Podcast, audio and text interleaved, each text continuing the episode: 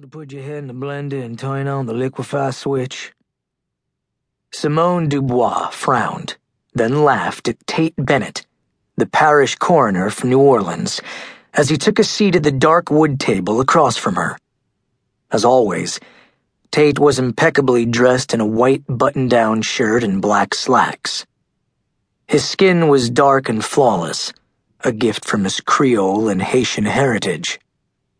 With sharp, sculpted features, he was extremely good looking, and those dark eyes of his never missed a detail. His impeccable attire was a sharp contrast to her faded jeans, navy sweater, and riotous mop of dark brown curls that would never obey any style Simone attempted to beat them into. The only feature she had that she considered even remotely interesting were her hazel brown eyes that turned gold whenever the sun hit them. She wiped her mouth on her napkin. Honestly, I can't say that I have. But there have been a few other heads I'd like to do that too. Why? He dropped a folder in front of her.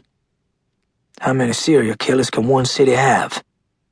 I'm not up on those stats. Depends on the city, I suppose. Are you telling me we have another one here? He unwrapped his silverware and placed his napkin on his lap. I don't know.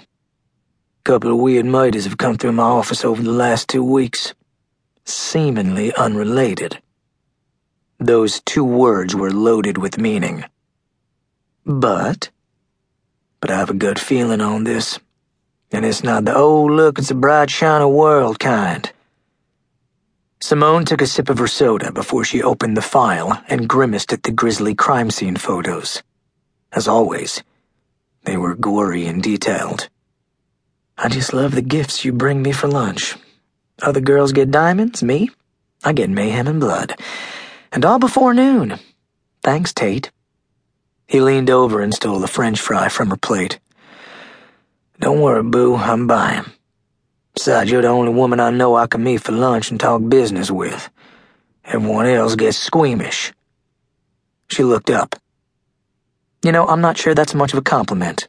Trust me, it is. If LaShonda ever comes to her senses and leaves me, you're the next Mrs. Tate. Again, not flattering to either of us. Should I tell LaShonda what her hubby thinks of her? She teased. Please don't. She might poison my cush cush, a voice beat my tush tush. Simone laughed again. Don't worry, I'd make sure and bring you to justice for it. I'm sure you would. He paused to order a shrimp po' boy and fries from the waitress. Simone continued to look at the photos while he spoke to the young goth woman who was taking his order. Yeah, these pictures were pretty gruesome. But then these types of photos usually were. How she hated that the world was filled with people capable of doing such horrific things to others. What people could do to each other was bad enough. What the other, non-human inhabitants could do was a whole other nightmare. Literally. And she was more than just a little acquainted with both kinds of monsters. The waitress headed back toward the kitchen. Tate leaned closer. You getting any vibes from the other side? She shook her head. You know it doesn't work that way, T. I have to be touching the body or something that belonged to the victim. Photos only give me a paper cut. And the willies. Shivering in sympathy for the way the poor woman had died, she closed the file and slid it back toward him. Won't come to the morgue with me after lunch?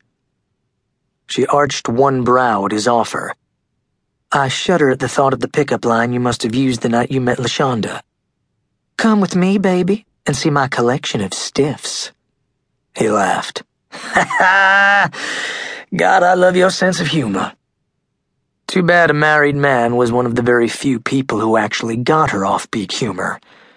The only other person to really appreciate it was a teenaged ghost who'd been haunting her since she was ten years old. Jesse was seated to her right, but only Simone knew that. No one else could see or hear him. Oh, lucky her.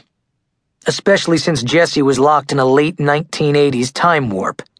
Case in point, he was wearing a light blue blazer reminiscent of Don Johnson from Miami Vice, with a curly black pompadour courtesy of Jon Cryer from the movie.